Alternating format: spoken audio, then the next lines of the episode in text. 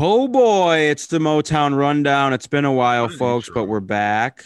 We are back, and we have some exciting news to break. That has now been what is it? Two weeks since the since the Pistons had their draft pick, or what? Yeah, we we have really been off our game in terms Holy of scheduling. Nikes, we've been bad. It is just hard, man. In the summer, we all have weird schedules and stuff, but we're not here to We're make all excuses. up.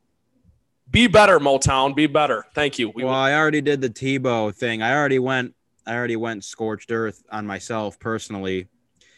But whatever, we're back. The Motown Rundown boys are here, folks. We have all four teams to talk about today. And not only do we have all four teams to talk about, we have all four teams to talk about. Pistons, obviously, it's old news by now, but the NBA draft has come and gone. Cade Cunningham is a Detroit Piston. After all the smoke and mirrors, all the bullshilaka.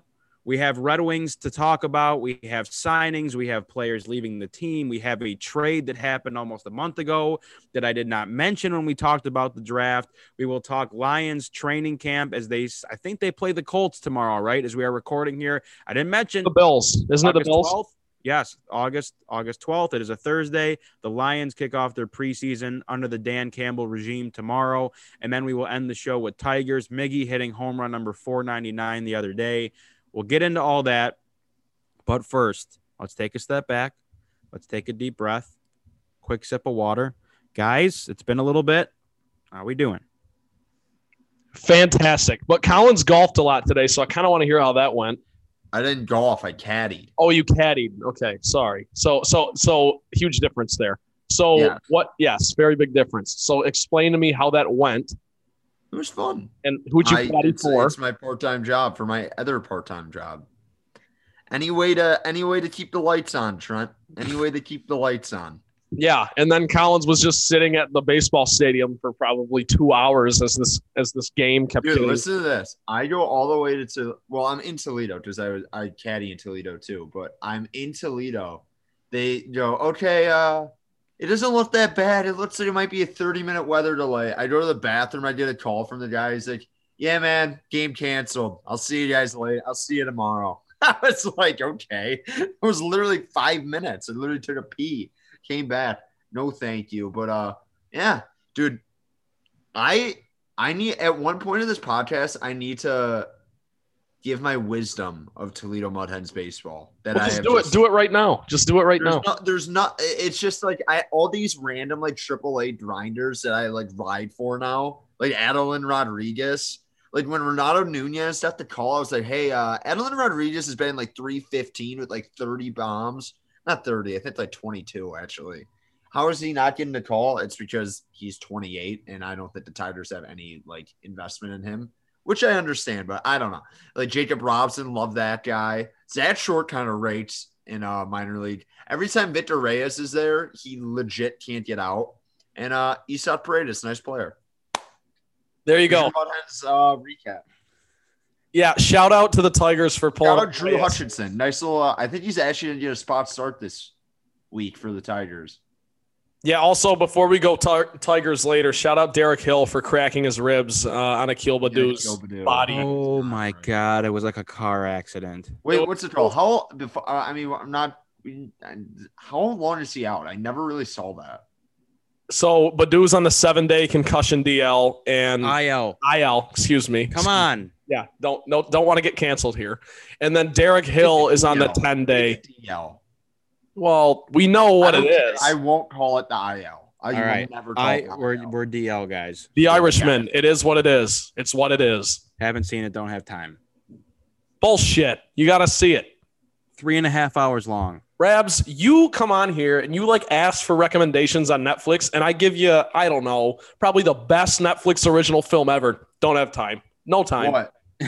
The oh, Irishman. Irishman. Oh, I haven't watched it either. Okay. Move on. Move on. Well, how are you? How are you, Trent? You we Shout out Jimmy get to hear Hoffa. How you were? Oh, I'm great. I'm great. Uh, I had my last day with the kids today. I not gonna lie, I'm gonna miss them. It was tough saying goodbye to some of them. So that was Did you cry? no, no, no. No one Did really they cry? cried, No was- one cried. No.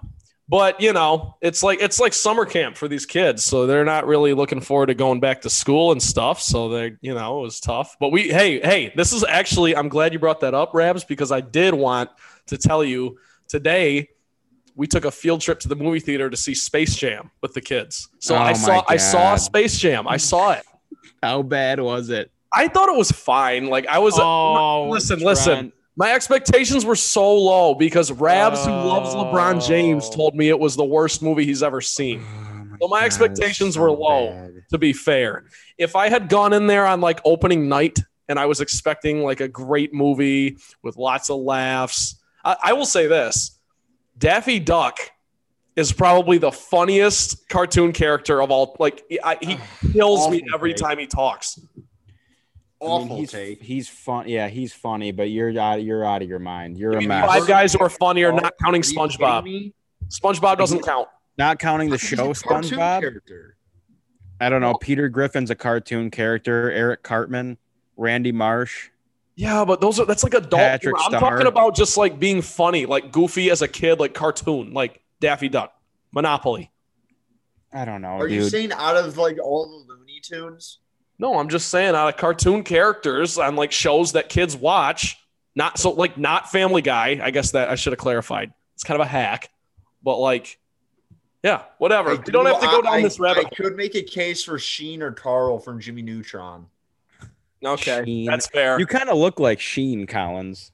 That was insulting, and I don't appreciate that. Collins, you're giving us Sheen vibes right now. Yeah, you kind of look like Sheen. I look like Sheen. What that? What does that mean? All right, we'll move on. Um, okay, we do have a lot to get to today, as promised. The first thing that we will talk about, we got into this obviously in our last episode. I think we were the night before uh, the NBA draft is when we released. But despite all the smoke and mirrors, beside or despite all the talk of we're not committed to Cade Cunningham at one, we're willing to trade the pick, yada yada yada. Cade Cunningham as a Detroit Piston.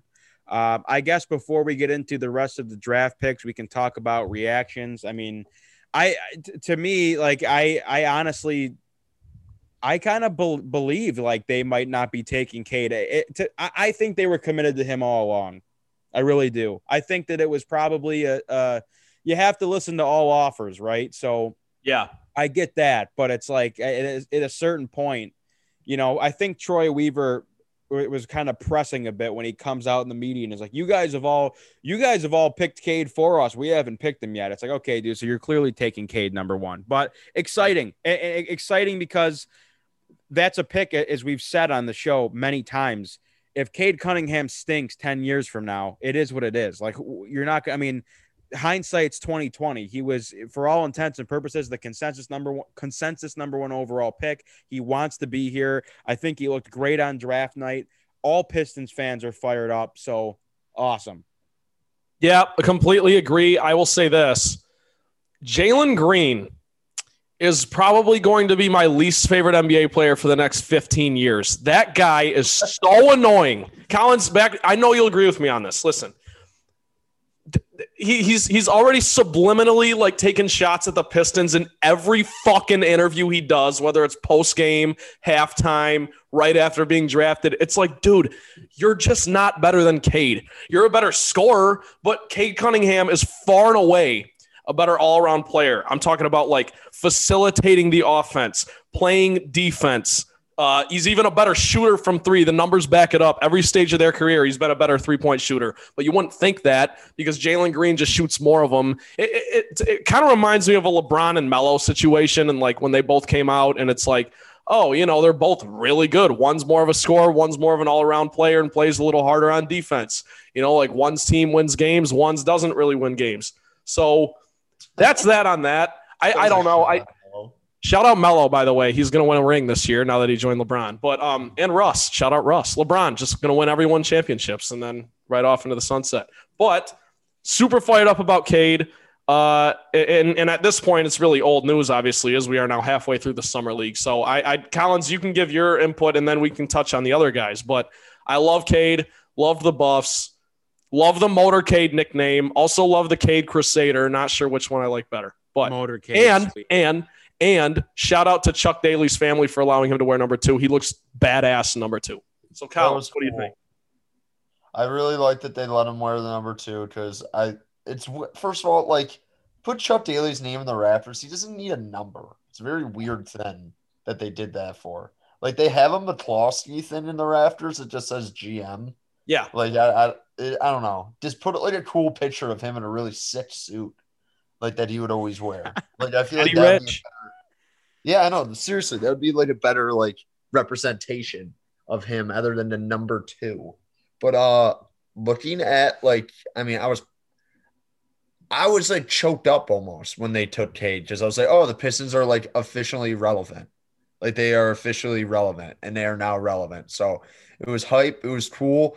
And it's like, it's very cool for someone who's been a Pistons fan for a very long time and they've sucked basically and been irrelevant in the NBA for like 10 years for them to now be relevant. For me now to like turn on to like an NBA national podcast and they're talking about, wow, I like the Pistons young core. Like you never really heard that when I had to like watch Josh Smith, Andre Drummond, and Greg Monroe try and play together. Great And, point. Like, it- yeah, know what I mean? Like it's just it's fun to see for someone who likes the NBA like myself that their team has actually become relevant, which is pretty sick. So I'm pretty fired up about that. Also, uh, the whole K Jalen Green thing, and first of all, and just summer summer league in general, like there we're gonna talk about a lot of guys here uh, that the Pistons like took or uh, given minutes to in the summer league. I'm gonna take everything with a grain of salt because especially things that I see from Cade Cunningham. I do want to see what the jump shot looks like. I do want to see what he's like in the flow of the game, but like to expect this kid or to expect anyone to be like their finished product when they basically just met these guys like two days ago and they're just playing ball. It's it's glorified pickup. And like the hype that was around that game was really bizarre. And I get it. Like you want to see the first and second pitch play each other, but it was it, it was stupid. And Jalen Green, by the way, I just love when guys who after like everyone doubted them when they've been number one recruits. Yeah, it's like six years. exactly. and They, were taking number two in the NBA draft. Yes, thank you, Collins. That's what I was trying to get at. I guess. That's why, like, I when people would get mad at uh, Trevor Lawrence when he's like, I don't really have that much to prove. I already got picked number one. I'm already a rich as, like, I'm I, I I've already taken care of my family basically, and everyone was like, oh, he doesn't have drive. No, he's just honest. Like, I I- don't need to hear, oh, I'm hungry. No, no one believed in me. Okay, Draymond, I've uh, I've heard that already. You have a hundred and like ninety million in the bank. I get it. So I, I don't know that that like runs on tired ears for me. So, but like excitement level for the Pistons is like ten out of ten. Like if I was like in the area and I actually had money, I would get season tickets to the Pistons. I really would. That's a great take. I would too. And and one thing that I want to just quick hit on, Collins, that you just mentioned is about about like the Pistons now getting national love.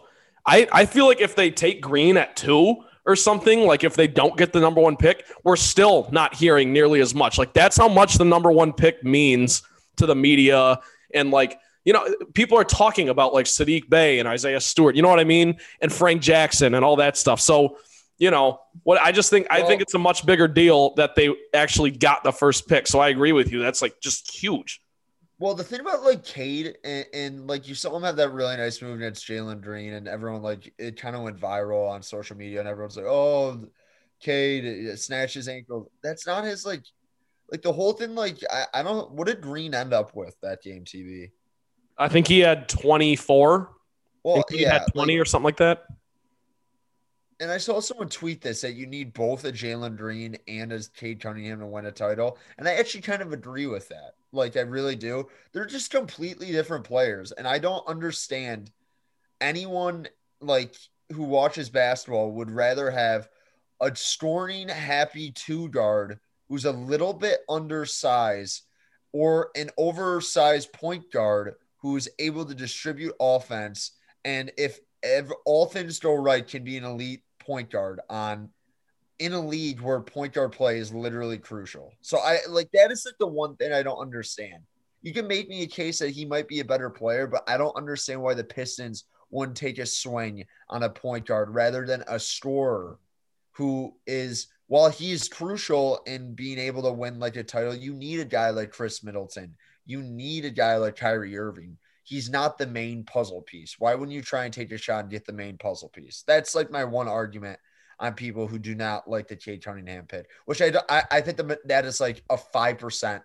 Like everyone in Detroit loved that pick. It was unanimously loved in the city of Detroit. So, and, and historically, Collins, too, just looking at the Pistons, every great Pistons team has been led by their point guard.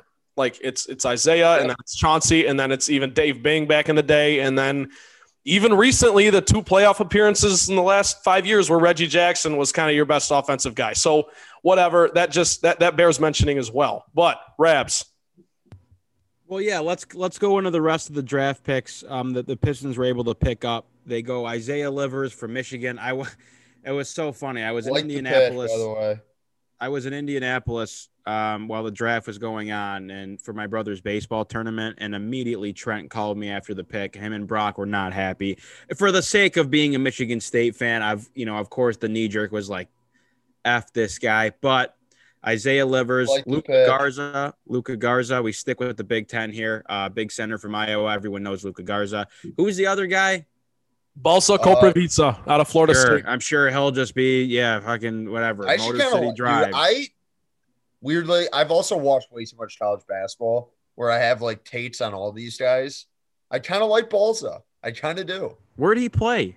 Florida State. He, he was like the know how they. I mean, have you Florida State basketball is like. I would have told you he played for like the with Lithuanian national team. Well, they didn't so, like they, sweet prep.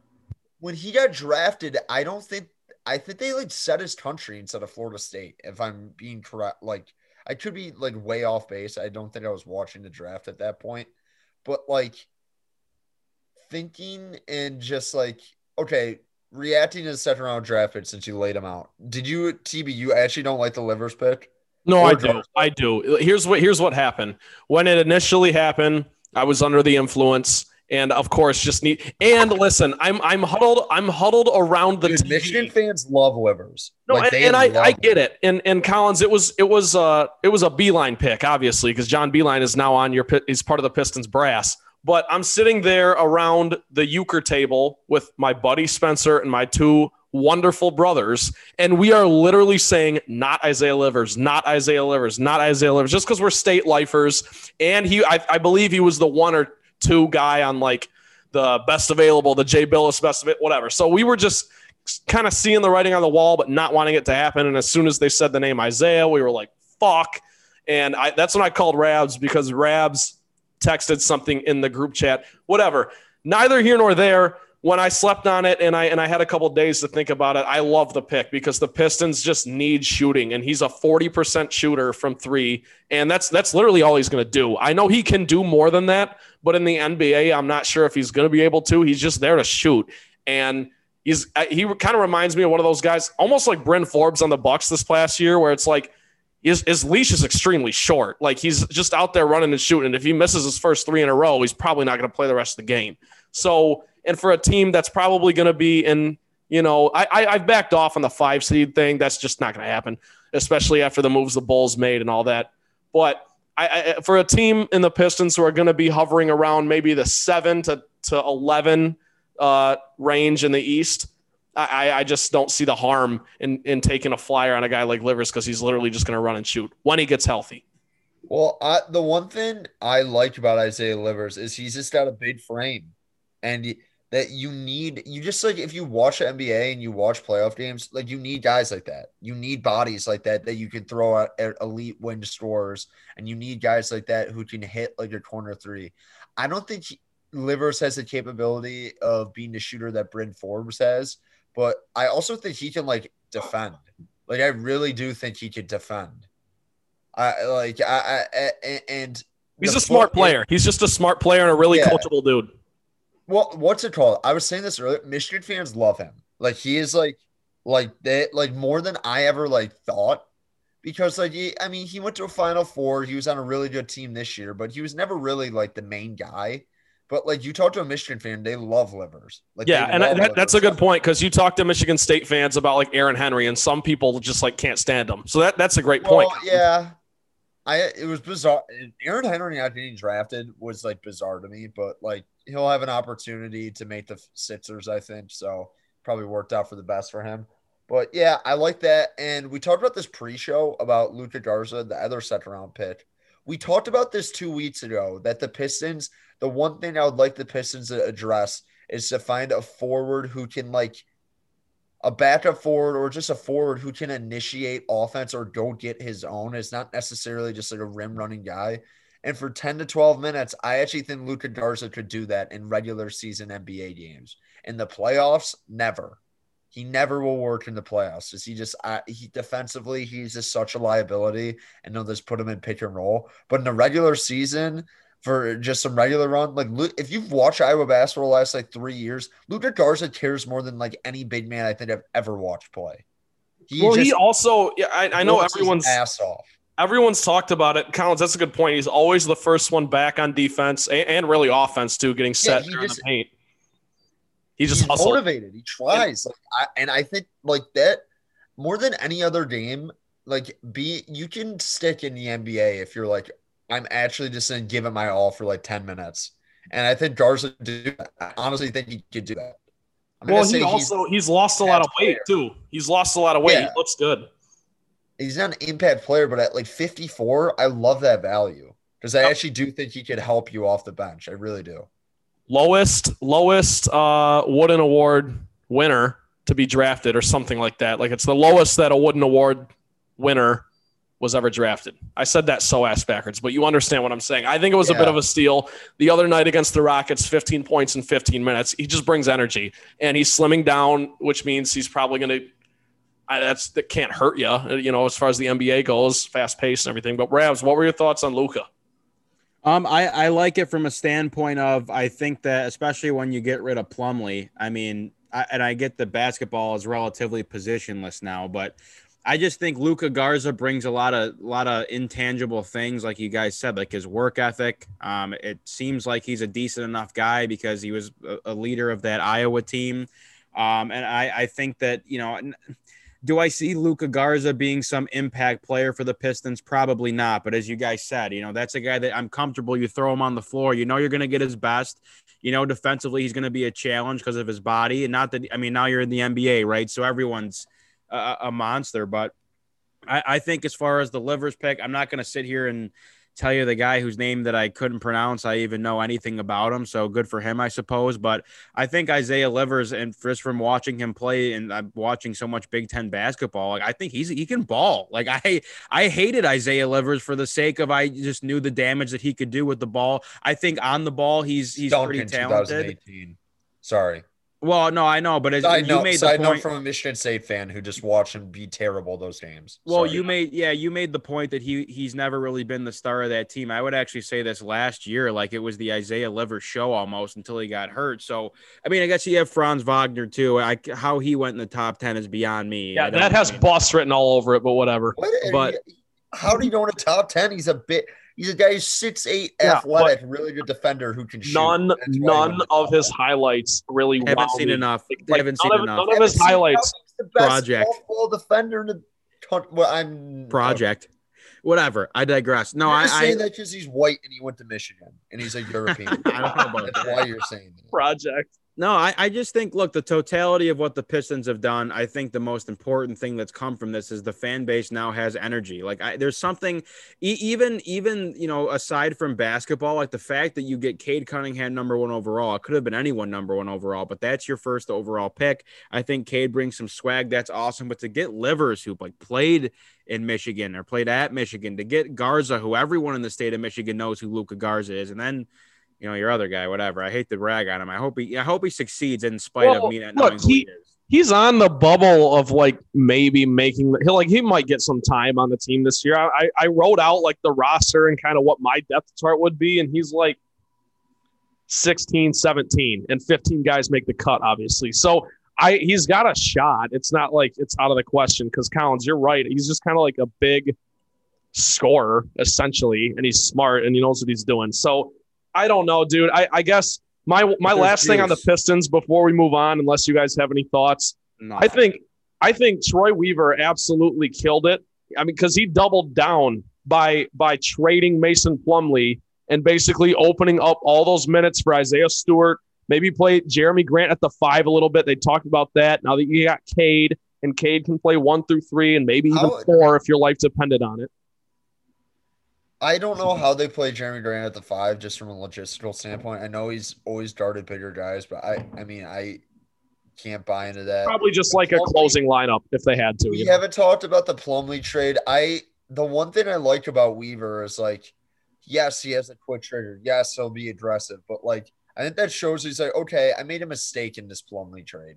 Like, I'm paying him too much, and like, guess what? Like, we're gonna get off a early second round pick because I'm willing to make.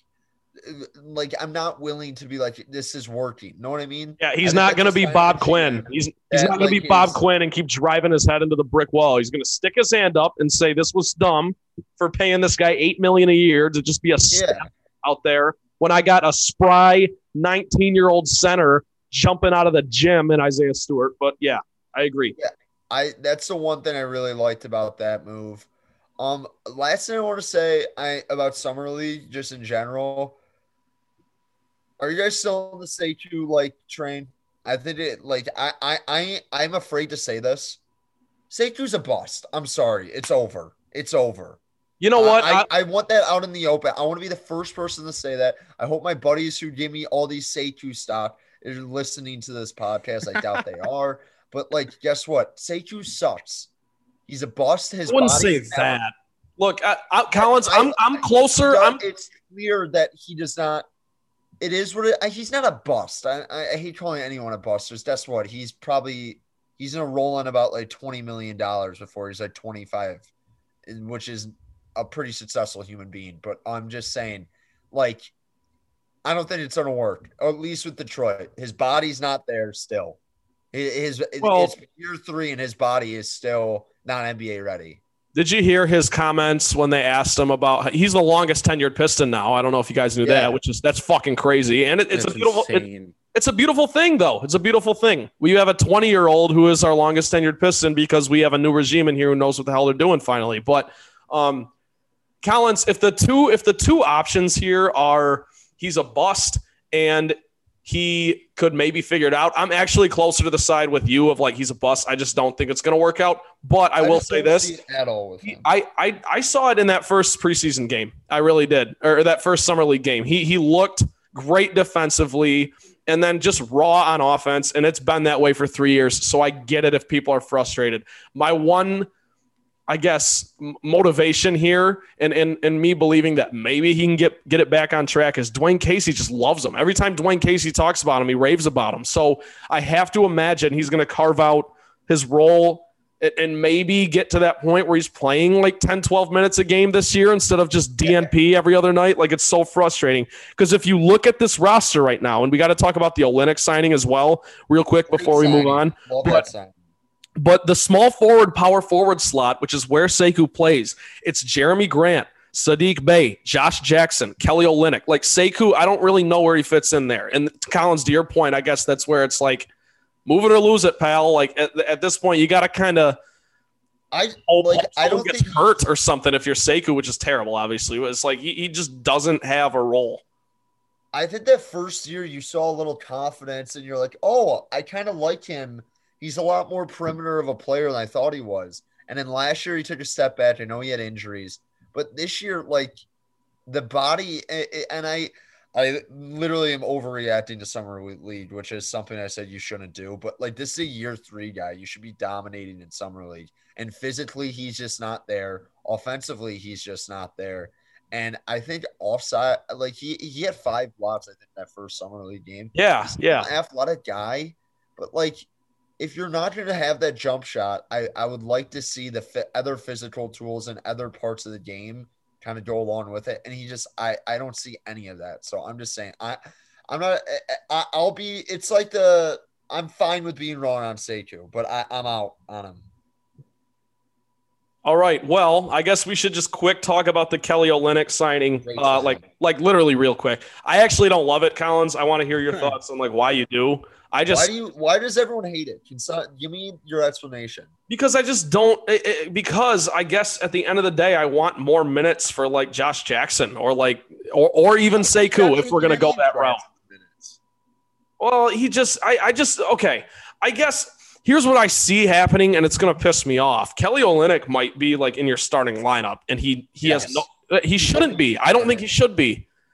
The starting Why? lineup, What do you think the starting lineup should be? in my mind, Olynyk fits perfectly what they want to do. okay, but in my mind, it's Killian Hayes, Cade Cunningham, Jerami Grant, Saddiq Bey, Isaiah Stewart, bar none. That's your starting five. I don't know who you're kicking out. Like, I don't know who you're kicking out of the starting five. I sneaky. I, I mean, we can talk about this as the season goes on. I sneaky kind of like. I like the idea of Killian coming off the bench. I don't know if they're going to do it. Whatever. I. I have some.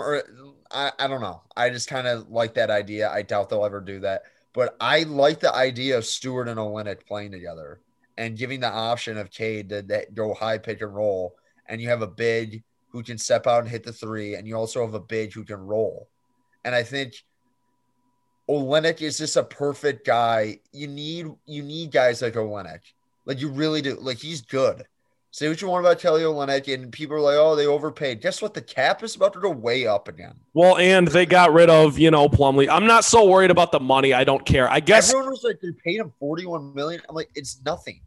Like this cap is about to explode in his third year. The only thing for me, though, Collins, and this is my last thought, is just it, it was the length for me. A three-year deal. I mean, we're talking we're talking about a team right now who's like young, up and coming, might make the playoffs this year. I would say definitely will make the playoffs next year, whether it, in in some capacity, and then you you roll from there. So I don't really. I guess it is kind of synced up with the Jerami Grant situation, so that's kind of nice, I guess, but.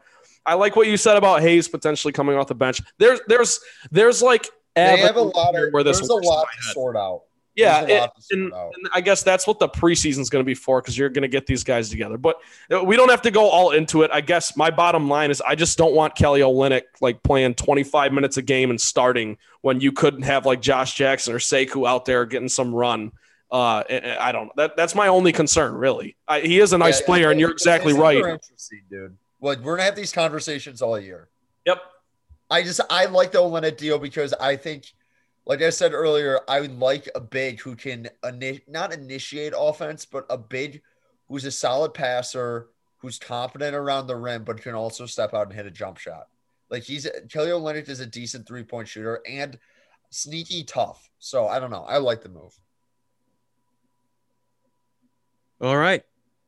We will now move on from the Pistons talk if you're still with us. I I feel like we talked about the Pistons for 45 minutes. Long overdue, though. Long overdue. So- Yeah, I so we're good. suppose. I suppose you're correct. Um, also long overdue for my hockey people out there. It's time. Let's for go. It's time for Rabs to cook. The Detroit Red Wings. First of all, let's back up. This NHL offseason has been absolutely out of control. The trades, the free agent signings, the drama with things like Jack Eichel. You see Philip Grubauer leaves uh, leaves the Avs, goes you to the Kraken. Philip Grubauer as like the Well, it's just one of the, it's it was news. Marc Andre Fleury gets stabbed in the back. He gets shipped off to Chicago. First, he's not playing. Now he's playing. But this is the Motown rundown, so I will keep it all things Red Wings. That rhymed a bit. Thanks for coming. Um, so let's back up. I know we talked about the expansion draft and losing Dennis Cholowski. We talked about the NHL entry draft on last week's episode. What we did not talk about, which happened before the entry draft, which is 100% on me because I was so amped up with with the entry draft and whatnot. But Steve Yzerman does what Steve Yzerman does. Jonathan Bernier and a third round pick to the Carolina Avalanche for Alex Nedeljkovic. Now, if you don't know who Alex Nedeljkovic is, he's a local kid in the sense that he played for the Plymouth Whalers. Rest in peace, Plymouth Whalers, who are now the Flint Firebirds. Um, he does have a house here in Canton in the summers, so it looks like he'll be living here full time. I, I when this trade went down because we've talked at length, right, about like what are the Wings' plans and goal for the future. And not only do they go out and get a kid who I think is 24, 25 years old, but they get a guy that's going to come in and make an immediate impact. So Alex Nedeljkovic, who I believe finished like third, maybe third, or could be as low as fifth in Calder Trophy voting, third. gets gets shipped off, gets shipped off from Carolina for Jonathan Bernier, who didn't even sign in Carolina. So I know that I, I, know that uh, I, from hearing and what I was reading about this whole situation, I believe that Nedeljkovic was offered somewhere in the territory of like 1.75 million dollars. He wanted somewhere north of three, and for whatever reason, Carolina just decided, you know what? Despite how good our team was, we're losing Dougie Hamilton, but we get to bring Rod Brind'Amour back we're bringing the band back again because for the last that feels like handful of years they've had the same team that's just gotten better and better and they're so good defensively and they're so tough to play against they bring back rod brind'amour the whole coaching staff Rob comes back they say fuck it Mrazek, see you later. Nedeljkovic, see you later. And Steve Yzerman was licking his chops. Like, if you guys really want to make this deal, and he even said in his press conference when he was asked, like, how did this deal go down? He was just like, you're going to have to ask Carolina. And from what I've heard in my little pockets of sources, of that owner does not like to spend money over there. But to, to get a, a goalie in Alex Nedeljkovic, who granted his sample size in his like first full year in the NHL with the big club last year, he only played like maybe 25 to 30 ish games. But I want to say he had a sub two goals against average, and his save percentage was like north of 925 to like 930. And and when Peter Mrazek got hurt last year, this kid essentially carried that team all the way through the playoffs. I know he's got like the famous really bad goal where he missed the post when he was pushing across the crease, and I think it was the Tampa series. But he, but to, to be that young, to, to come off of, I mean, he he won a Calder Trophy with the Charlotte Checkers in the AHL, and throughout the years has just proven himself to be this unbelievably athletic. His compete level is so high. Um, and and for the for Carolina just to be like, we're not even going to entertain paying you reasonable money for your services, and and for the and to go like the package of Jonathan Bernier, who was an unrestricted free agent, and you see the worst case scenario of Bernier got like four million or something in New Jersey. So I don't know what the hell Carolina's doing, but for Detroit to lose a third round pick on a guy that was third in the Calder voting, and as I said, he's 25. So if all works out, this is your long-term goalie, and you just go draft Cossa. So you hope that in a couple years he's ready to back up Nedeljkovic. Or eh, you see a lot of teams now going to this two goalie system, which is totally fine. But to have Thomas Greiss, who his numbers were great last year too for a team that didn't score goals and didn't play very good defense, to have that be your goalie tandem, you're all set. So Steve Yzerman, in the blink of an eye answers all your questions about what are they doing in goal. Well, here's your goalie tandem for next year, and I'd put him up against a lot of goalie tandems in the league. And if all works out, and Alex Nedeljkovic projects out to what he showed you in his first like real full season, and getting playoff experience too, deep into the playoffs for the most part, I couldn't be happier. If you're a Wings fan, I don't know what else you want. Steve Yzerman just works his magic there. So that yeah, I can I can finally stop hounding Rabs. I can finally stop hounding Rabs on the goalie questions. And, yeah, there Rabs, it is. Quick, I want to pull yes. one. I want to pull a receipt here because I believe during the NHL playoffs, I had my slap happy idiot don't watch hockey take, and I was like, I'm betting on Carolina. I'm I'm putting yeah. a future on Carolina. And you said you always said you didn't like him to win the cup, but you said any team with a with a goaltender like Nedeljkovic has a chance. So yeah, you have always yes. believed in this guy. I have. Survey I mean, says again, true. I watched him play. Like I, I I'm I, I watched him play when I was when I was younger. He's a local kid. Um, you know, again, he, I, I watched the guy play in Plymouth over at what was Compuware Arena at the time, and he's just gotten better and better. And that's the thing with goalies, man. Like some guys come in like your Carter Hotz, who's like 19, 20 years old, and he comes in and lights it up. Spencer Knight, same thing. But most goalies, it takes a couple years, and and he's he's proven himself at every level that he's played at. So I couldn't be more excited for for him. Um, and I I think that he obviously wants to be here again. He got a house in Canton in the summer, so he doesn't have to move very far. The yes. one the one thing that concerns me, but I could be wrong, is like you saw the Yzerman quote where basically it's like I don't know why Carolina wanted to get rid of him, something like that. And do, is Mrazek still there? No, he signed in uh, Toronto. So who's their goalie? They signed Antti Raanta for a year, and they also I, they essentially flipped goalies with Toronto because they now have Freddie Andersen. Okay, so I don't love that move, but like uh it's weird of any team to just kind of like on a especially like a young guy just kind of be like no thanks. Like that's like the one concerning thing like you saw that with the pistons kind of last year where they were basically like, "Oh, no thanks, Christian Wood." So I, that is a that's one thing to be concerned about because like those teams know better than anyone, but like at the same time, at face value, it looks like a great move, and it looks like this summer has kind of been like the first summer where you've actually seen Yzerman make moves in his first three years. You know what I mean? Like so far, it's basically been like, okay, let's wait and see. He, I, it seems like he's done waiting and seeing, and basically has decided that like, hey, let's start the future and the next like two to three years. Yeah, I mean, this is a move to me that, as you said, it's it's a bit aggressive in the sense of like I think Steve Yzerman believes that Nedeljkovic can be the goalie here for the next decade. That's so that's you know a, a piece that, uh, again, best case scenario, he's here for, as I said, a decade, and Sebastian Cossa's in that too, and we're rolling. So that happened before the draft. Um, I also I'll rattle off some quick signings here. Uh, the Wings bring back Mark Staal on a one-year deal. Gustav Lindstrom signs a two-year contract. Um, Kyle Criscuolo, who's like an AHL guy, so no harm, no foul there. Taro Hirose comes back on a one-year deal. Very happy for him. I don't know if he'll be able to crack the big the the uh, the big club to start the year, but at least he's a depth piece that will get some more time and more uh, professional experience in the AHL. Sam Gagne comes back for a one-year deal. That was a bit surprising to me, just because Sam Gagne is getting a bit older. I know he's a great locker room guy, uh, and I think he's a really good two-way center.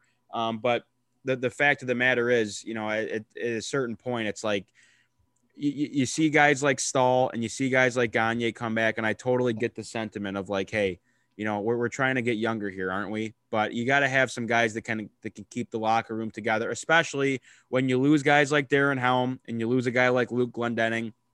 The I, I was I was truly upset the fact that that Glendening did not resign here. Um, I don't know what the conversations were between him and Steve Yzerman. I know Jeff Blashill speaks really, really highly about Luke Glendening, one of the best face-off guys in the league. He plays that sandpaper role on your third, fourth line, which you which you 100% need. Um, but he goes to Dallas on a two-year deal. I think like 1.5 million a year. So all the best to him. Darren Helm, I don't think there was a chance that he was coming back. I don't know how much hockey Darren Helm left. Darren Helm has left in him, um, but I believe he went to Colorado, and I'm sure he'll play in that bottom six um, as a guy that you know has experience in the playoffs and and competing for Stanley Cups, and um, he'll add some value to a young team that's really close to being like. I mean, they're already damn good, but they're close to being that team where it's like, all right, this is a Stanley Cup contender for real. Um, so outside those signings that I named, Calvin Pickard comes back on a one-year deal. Um, he'll be a guy that will be floating in the AHL uh, next year. Now we start to get into some signings that that that actually make some noise. I guess I'll rattle off. Brian Lashoff comes back for one more year. Hayden Verbeek comes back for one more year. Luke Witkowski comes back on a two-year deal. I think that's an awesome signing because whether he's playing in the NHL or he's playing in the AHL, there's young guys to protect. Luke Witkowski can be the guy. He's an absolute nail gun. I love him, dude. I, I the last couple weeks, Rabs, I've just realized how big of a Red Wing psycho you are when you're like, know what, Luke Witkowski, what a move no, I just like it because he come. I, like I said, he comes back. If you want him, if you want to pencil him in the lineup to take care of some business on any given night in the NHL, sure. But I think he probably understands his role as like, look, we're gonna have guys like Raymond coming up and Insider and and Veleno and Berggren if he plays this year, and you need someone to protect them. So not many guys are gonna mess with your young guys if Luke Witkowski's on the ice. Dan Renouf comes back on a one year deal. Um, and outside of that, okay, Chase Chase Pearson, last one, one year deal. Those are your AHL guys. Now we talking to some guys that are going to make an impact here. Um, Jordan Oesterle comes over two years, two point seven million dollar contract. He was in Arizona last year. His numbers won't jump out at you, but the reason why I say it's like a relatively like decent signing because he's going to add some depth to your blue line. He's a local kid too. I believe he's from like Dearborn Heights. If I'm if I'm uh if I'm not mistaken, he's a Belle Tire kid. He played at Western Michigan. Um, not gonna jump out at you on the on the score sheet again. One goal and ten assists in 43 games last year with a minus 10 uh, plus minus rating. So, um, just a piece to add depth to the blue line. Um, I guess I'll throw in Ryan Murphy there too on a one year deal. He'll, he'll, add some depth as well. I, am sure he'll get more AHL time than NHL time. Um, and now we'll talk about the the biggest signing as far as going out and getting free agents. Pius Suter two years, $6.5 million contract. He comes over from Chicago. He was a restricted free agent. Chicago decided not to extend or, or give him a qualifying offer. I really couldn't tell you why. I mean, if you remember the name Pius Suter, it's because I believe in his first game against the Red Wings, he had a hat trick. Um, he comes over as a centerman. He's 25 years old. He's listed at five foot 11. I think he's smaller than that. Um, but I do think he plays a bit bigger than his than his size would lead you on. Um, last year with Chicago as a rookie, 14 goals, 13 assists in 55 games. But Steve Yzerman, when when he was asked, because you know Suter can also play the wing, um, Yzerman listed off some unbelievable qualities that he has as far as his speed, his quickness.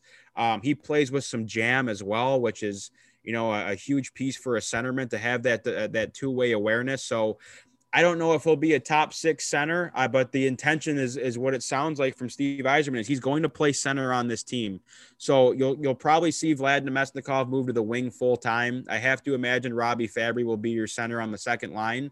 Um, so I absolutely love the signing as a as a young guy who towards the end of his career playing in the in the tier one Swiss league, uh, the tier one Swiss Pro League, was almost a point per game guy. I mean, the 1920 season, 53 points in 50 games.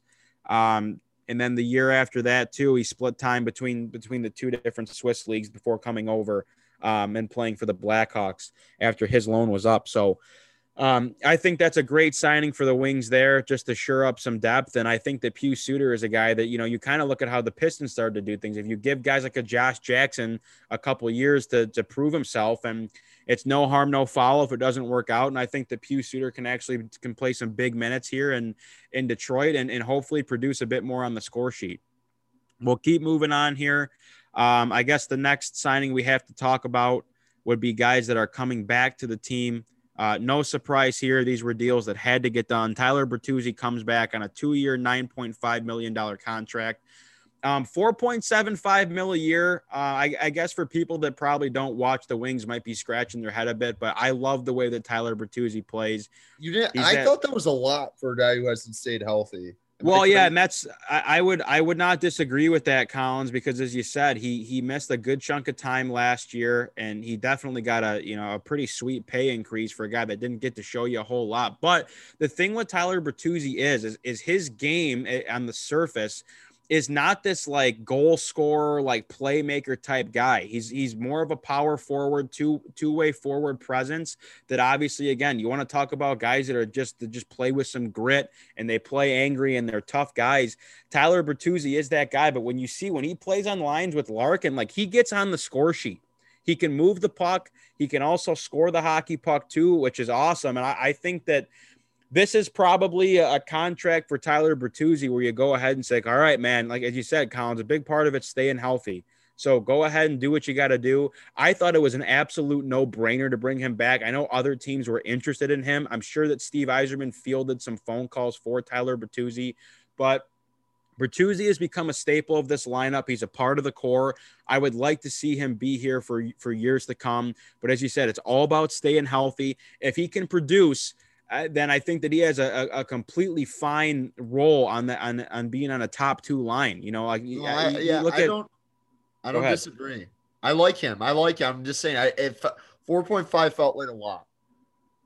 Yeah, and I, I it's I mean four point seven five actually to be to be exact, Sorry. but but uh no, but uh, you, you bring up a good point. So it'll be it'll be two more prove it years for Tyler Bertuzzi as far as what he can produce on the score sheet. And you know, I'd say worst case scenario for Tyler Bertuzzi, I he's a he's a fine middle six player. I mean, that's like on any team. He really is. I think there's a lot of teams around the league that would kill to have a guy like that that not only can play with with some jam, but he he, can produce. Like you've seen it on the score sheet. So it's about staying healthy. Um, and then Jacob Vrana comes back three years, fifteen point seven five million dollars.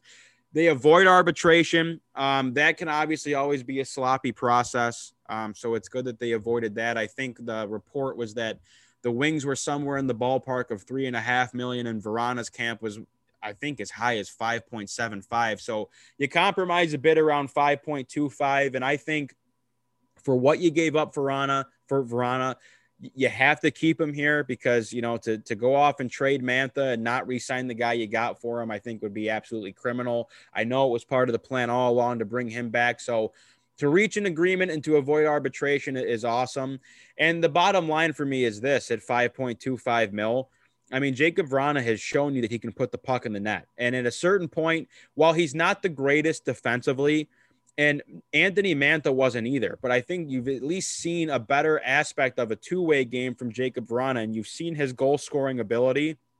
And that's a guy who, as I said, when the trade was made, just kind of got buried over there in Washington as far as being a guy who's playing with your Ovechkins and your Backstroms and your TJ Oshie. So to finally give him an opportunity, not that he wasn't getting it last year when he came over, but he's going to be on your top line this year. And if he's not on your top line, he's on line too. So um, those are the two the two big signings uh, as far as Suter and, in and Vrana of guys that are coming in that that you're that are going to make an impact. Um, Bertuzzi obviously comes back. They still have to get Filip Hronek signed, who is a restricted free agent, and that deal will get done.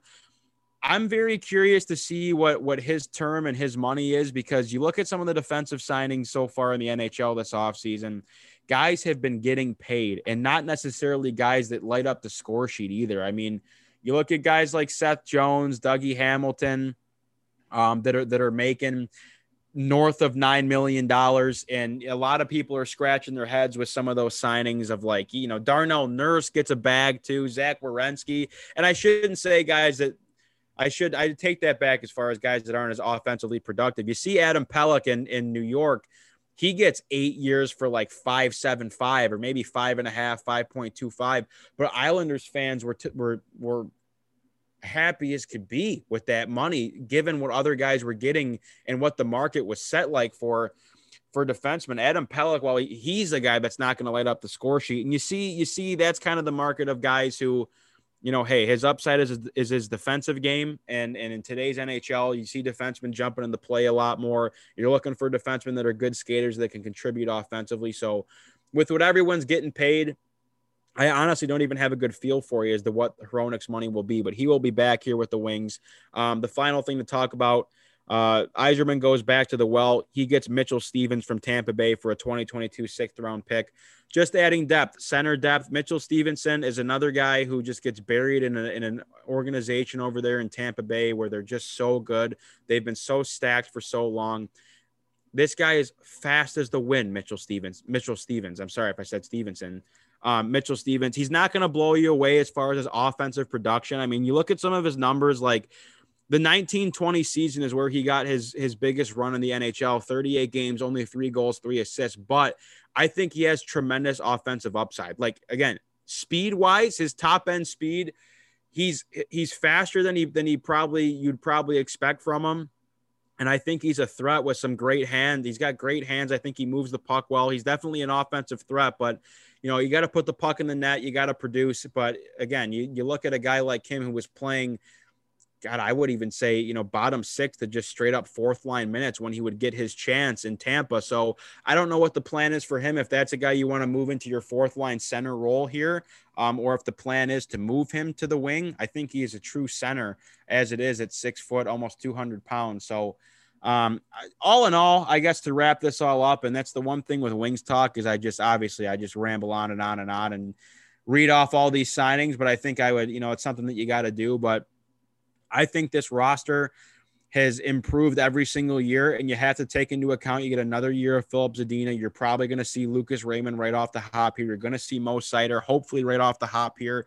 So a lot of this is just adding depth. You bring Staal back. I know a lot of people were like, "What the hell is that all about?" But you know, Mark Staal probably understands. Like, look, I'm going to make a cool two million dollars. My family's already moved here, and I'm I'll probably be healthy scratched at, at, at some point throughout this year. But it is what it is. Um, and you even hear Mo Seider talk about how guys like Mark Staal help him a lot as far as his development. So I really couldn't be happier with the offseason so far. There's nothing that Steve Yzerman has done that I that I scratch my head at.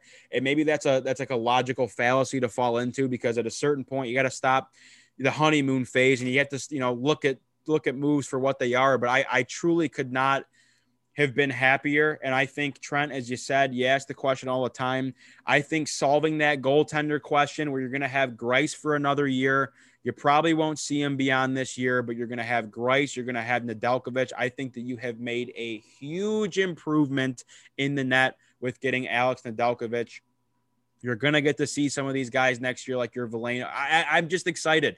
I'm excited for training camp to get underway. I'm excited to see what the roster is night one, um, and we can go from there because there are gonna be a lot of guys coming up and down next year, and you're gonna get to see these guys that you've been waiting to see. Your Seiders, your Raymonds, um, your Velenos, as I, as I just said. So it's awesome. And, and, the biggest thing too to finish here is obviously we talk about all the time how how cap crunch the wings were as far as these contracts and they just couldn't get off the books. Helm is off the books. This is the last season you're going to get to see Frans Nielsen. I say get to see like it's a privilege to watch him play. He has not been good and he makes too much money. We all get that at 37 years old, but he's off the books. Um, and, and then you have a lot of question marks that you that you have to answer uh, come this next year in, in the offseason. For example, Robbie Fabbri, do you plan on bringing him back? Namestnikov, do you plan on bringing him back? You'll have to re sign Filip Zadina. Um, and Adam Erne is still another guy who you have not signed, who is a restricted free agent. So it's all good, folks. I love it. I absolutely love it. And, and, this is one of those things where you see like the Tigers and you're like, all right, we got all these guys with the Tigers. Who's playing where? Where are the minutes going? And that's like where we're at now with the Red Wings. Where are the minutes going? Who's going to step up? You're going to have a lot of guys that are going to get to see a lot more ice than they would with previous teams. Um, and, and, and everyone's going to try to find their role here on this team. And I think it's going to be a really awesome year to watch Red Wings hockey. That's all I got before I pass out because I'm out of breath. Good stuff, Rabs. That was very good.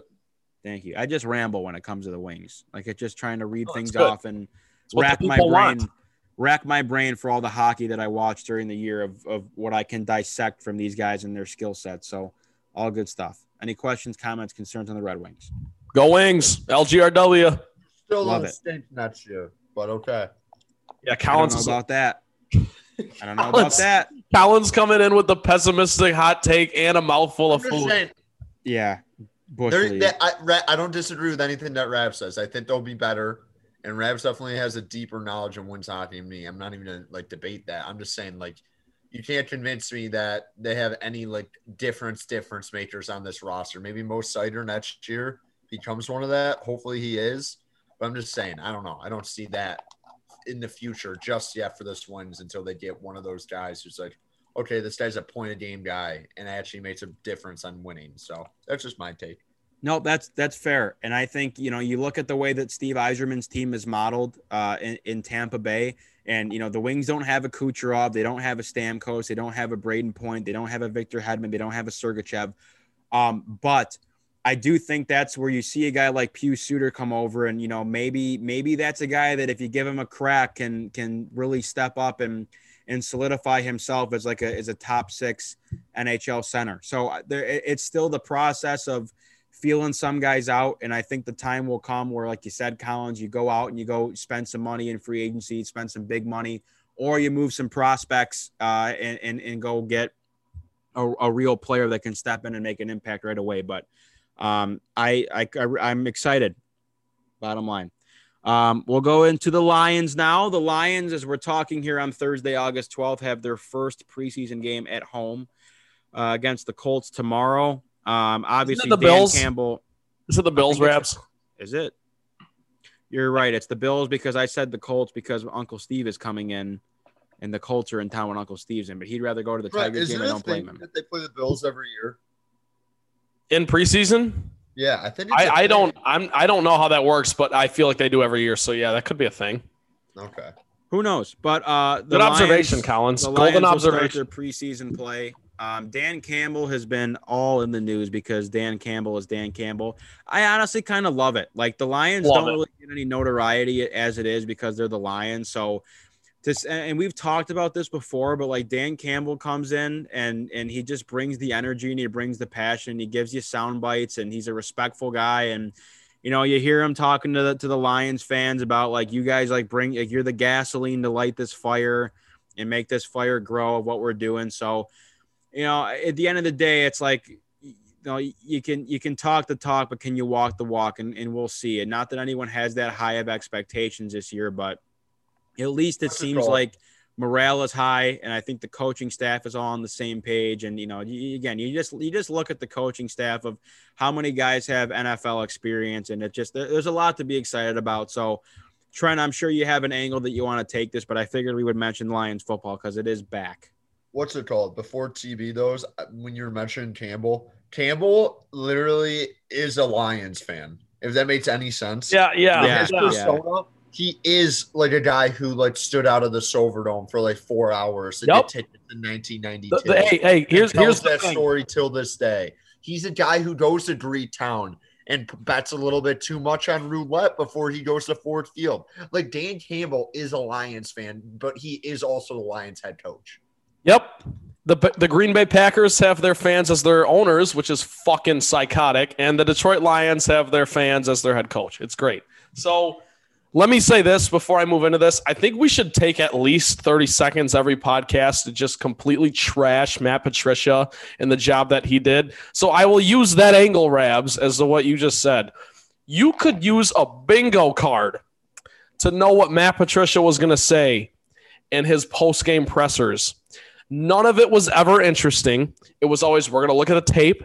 We got to be better. We got to coach better. That's all it ever was. Close to the chest. Works when your Bill Belichick doesn't work. Yeah, he was a real ass, wasn't he? He was What a ass. fucking idiot. And then now you got Dan Campbell, and you never know what you're going to get. I think the other day he was talking about how he used to work at a chicken coop growing up and just a, a, a bunch of stuff, dude, a bunch of crazy stuff. But, anyways, I have a couple questions I want to run through with you guys just because they're going to nail some good talking points that we've heard in camp.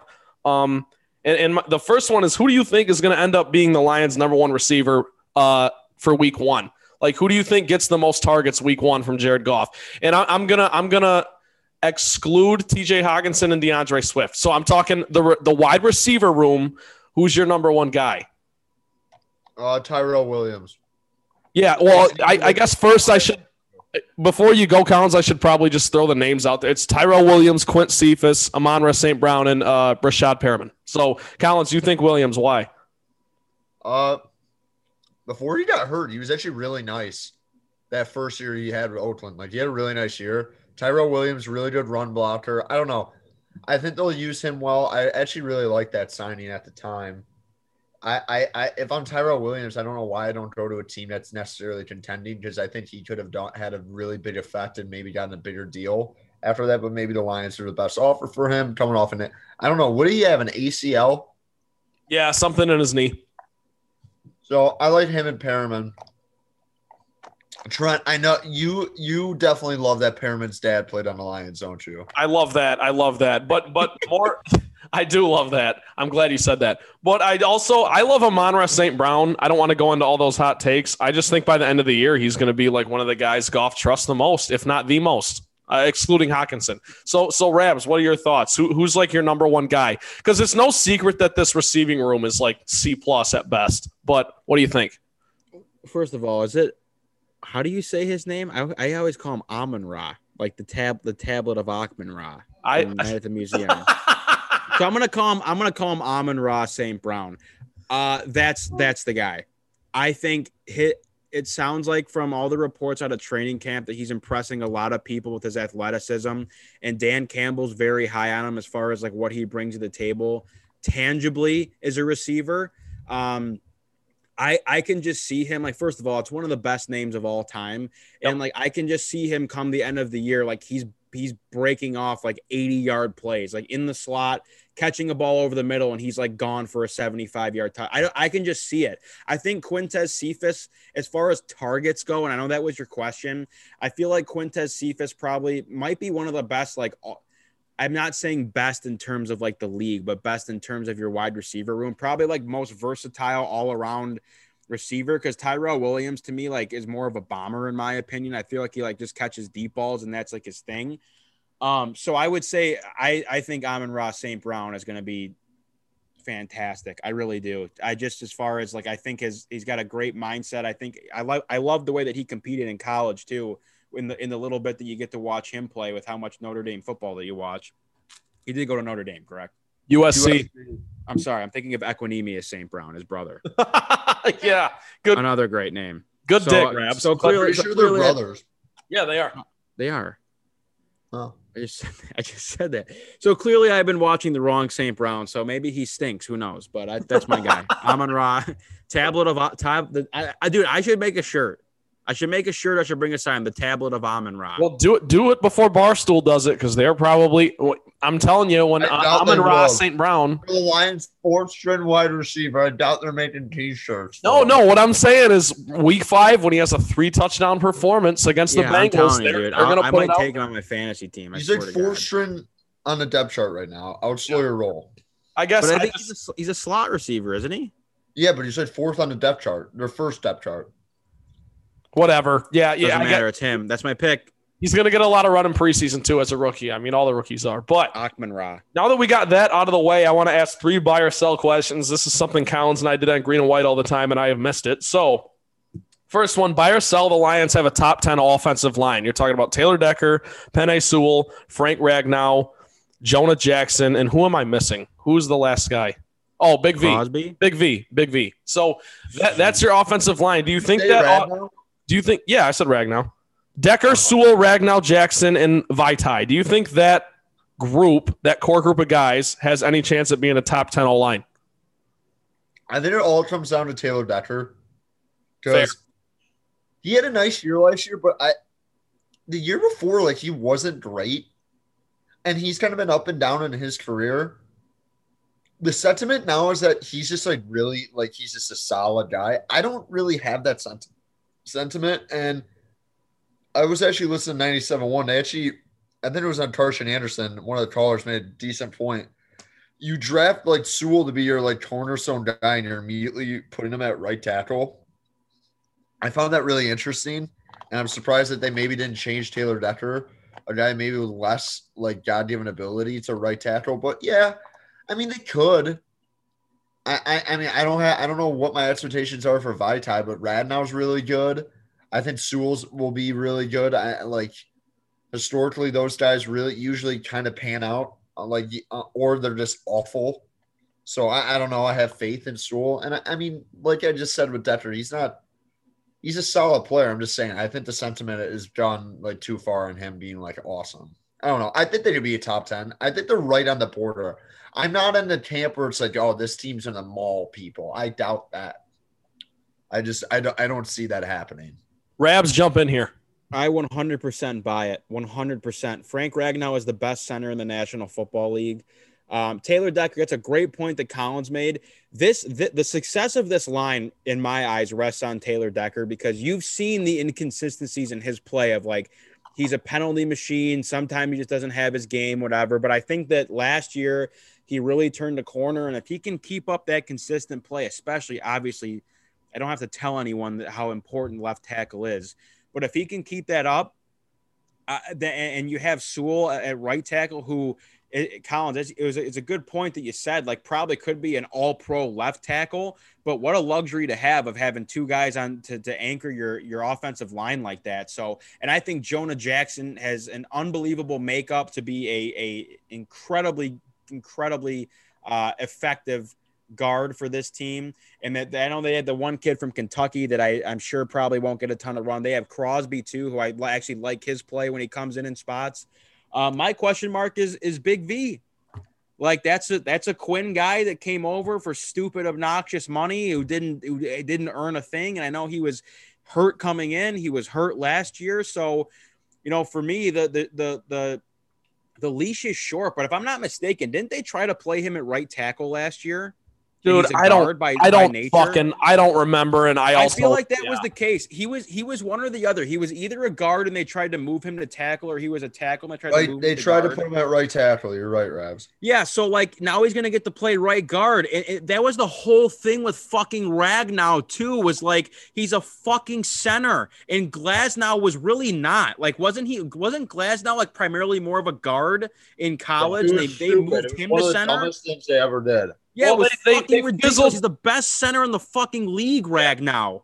They How- fizzled. like- they fizzled in rag or what's his face Glasgow into center after Travis Swanson left, and then it was like then they just drafted Ragnow. Yeah, you're you're, you're right. I don't know why I'm so like that that was like such that was such an obnoxious move to me too. So like Big V to me, it's the same thing. The guy's not a right tackle. He's not. Yeah. He's, he's got bad feet. His feet are fucking injured, and you have him trying to pass block guys like fucking Khalil Mack, the guys that play opposite Khalil Mack and JJ Watt. So that's obnoxious. So let the guy play his real position, and maybe he'll earn his paycheck. But even like you said, Collins, if Taylor Decker, I don't mind it. Taylor Decker earned the right to play left tackle for this team last year. He did. So Yep. to bring in Penei Sewell and like, oh yeah, Taylor, you're going to the right side is I think it would be a complete mistake. So, you know, again, now it's like you can't, uh, or it's it's it's, it's a good problem to have having two guys who can play left tackle. Taylor Decker's on up to par. You switch him, see how see how it goes. So whatever. Uh, Absolutely buy a top ten offensive line. Are you fucking kidding me? Come on. Great takes. Great takes. I do too. I'm completely in lockstep Sorry, with you guys. is listening. You're good. I think I I actually think that the offensive line is going to be the best unit on this team. I don't really think that's a hot take, but No questions I think asked. DeAndre Swift's going to absolutely roll. Jamaal Williams is also one of the most entertaining players in the entire NFL. I don't know if you guys have heard any of his like pressers and stuff. He Yeah, he, I've heard him. he calls Cool. Mike O'Hara Silver Fox. I love it. He he he just runs it. He, he says he doesn't want. They asked him what his reaction was to the Cade Cunningham pick, and he said, "Who?" He doesn't. he doesn't. He is hilarious. So, anyways, um, I, I we'll, we'll roll into the next question. But for what it's worth, I completely agree with you guys. Top ten O line. People forget that like Penei Sewell. I, I don't be a Hall of Famer. I don't. I don't yeah. think the. I don't think the Lions expected him to be there at five. So they got him, and now you've got. Yeah, we list the guys. It's Decker, Sewell, Ragnow, seven. Jackson, Vaitai. You got Stenberg and Crosby as your two Yeah, roll-in Stenberg, guys. That's his Because name. because obviously Big V ain't gonna be healthy for the entire season. He's gonna miss at least three or four games.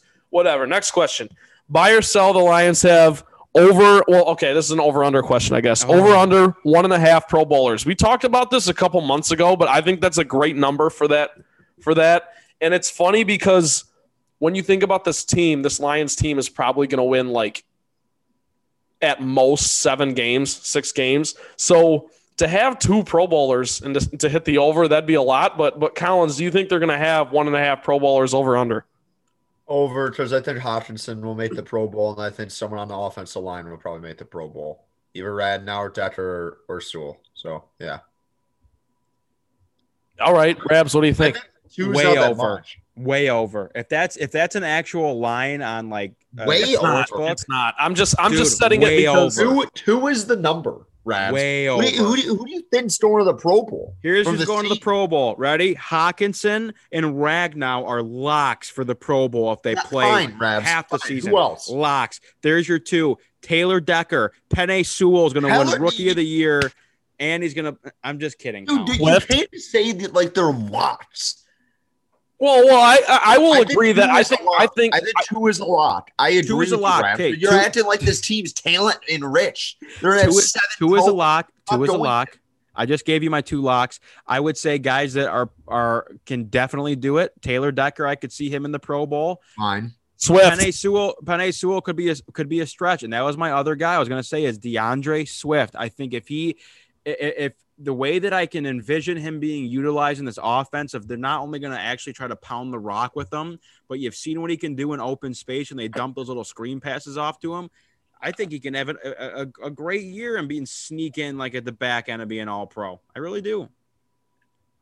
All right. Well, I agree. I my sneaky, and this is this is obviously going to be a hot take. There's two guys on the defense that I think like actually could make it to the Pro Bowl if they if if everything goes right, and that's Jeff Okudah and Tracy Nah. Walker. Tracy. Walker could do it.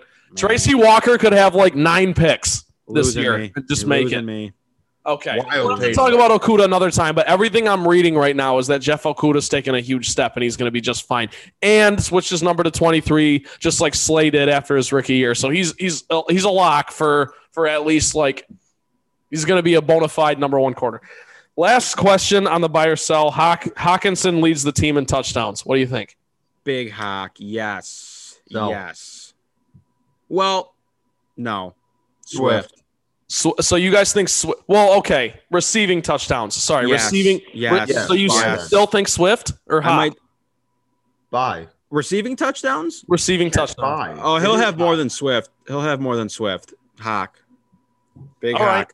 I would take him, dude. I'm he's honest to God, not even being a lion slappy. I would tell you, like you're looking at why you're looking at tight ends to draft in your uh in your fantasy league. It's Kelce, Kittle, Hockenson. Like no questions asked at all. That I mean, that's as okay. It's Kelce Kittle, 50 feet of crap and then Hockenson. I mean, they're well. I would say it's. I would say that it's. Those Kelce, two other guys. I would say it's Kelce like being two inches of crap. crap. I would say Kelce two inches of crap. Kittle, three I- feet of crap. Hockenson, ten feet of crap. Zach Ertz, if he's still even in the league. Yeah, he's still around. Here's what Hockenson has going out. for him. Remember when Here's Kyle what- Hockenson was was good? good. I'm just saying, Rams. Those guys are like not human beings. Like they're that's how good they are. The don't thing about Hockenson is he literally is just like by far the best skill player on this team. There's not anyone even close. So it's like he's definitely going to get the know. I most. I like Swift. I like Swift too, but it's just like it- As long as he doesn't drop balls, I'll love him. Well, if we're not, if we're just going on what we've seen, not like we're not factoring in potential or like what we think could happen this year with Swift, because that's what a lot of it is. Like he was good last year. Let's not forget he also like dropped a game-winning touchdown. Like, Oh, we, we don't forget. We know. well, I, I, I'm just I'm just bringing it up. Like Hawkins Ruin the whole proven the season. Patricia would still be here if he catches that, by the way, though. So probably a good, thing that didn't happen. Yeah, thank thank you, DeAndre. Thank you for your service. All right, last little thing here on the Lions, then we can move on. Unless you guys have anything to talk about, I want I want No, to get one rumor from camp that you guys love or like or love, whatever. And mine, I guess I, I can start would be that Julian Okwara was giving Sewell fits. Because I will tell you right now, I think that says more about Julian Okwara than it does about Penei Sewell. And I just get fired up because I love the Julian guys last. love the Quaras. I, I just loved that love pick him, last dude. year, dude. That I love pick- him. that was my that was my Yes, but let me. That was he's my baby because the night before that second and third round, I told you guys that's who I wanted in round three, and the Lions finally did something that I predicted. Finally, uh, after after years of you know predicting wins and losses and getting it all wrong and whatever. I just like Julian Okwara. I like him. I like his brother more, of course. Like I, Romeo's a lot better, but I just I for Julian Okwara to step in here and you know to your point, Collins, he really only played like I, I don't know, probably three or four games last year. For him to basically step in and give this generational talent at offensive tackle in Penei Sewell some fits in camp and, and give him some issues. I think he's got potential to, to to start on this team and like actually wreak some havoc alongside his brother. And how fun would that be to watch? So that that's that's mine. Do you guys have any rumors in camp that you love? No, I just I don't know. I don't even know. Like I, I don't even. I'm not even that dialed into the the rumors. Well, there's, I mean, there's uh, to, kind of a dumb question because there's not Give really me a that many rumor. going Give on. Give me a but- rumor. I'll tell you if Well, I I'll like tell you right now, the, the kicking situation's bad. That's what they it. think. Oh, Oh, Zane, know what? Rumor I like. Zane Gonzalez might be on the Lions. Zane Gonzalez is a Ryan Collins guy. He's a purple shark. And thank you, Zane Gonzalez, for his service on the Purple Sharks last two years. He's a purple shark for life. He is a PS for life. well, we do have the best punter in the league. What is so you're saying? Like just the kicker, kicker? Yeah. Yeah, kicker. yeah. The the as far as the kickers go, it is an absolute shit show. They said it's 2014 vibes where it was like Alex Henery and Nate Freese, and then finally you just somehow find a diamond in the rough and Matt That was Prater. so bad. It was terrible. And that they're saying that's what it's like right now. These guys are terrible in camp and no one's even trying to block their fucking kicks. So we'll see what happens. I, I had Randy Bullock on my fantasy team last year, so obviously I followed him a little bit. I Fat thought he was pretty good.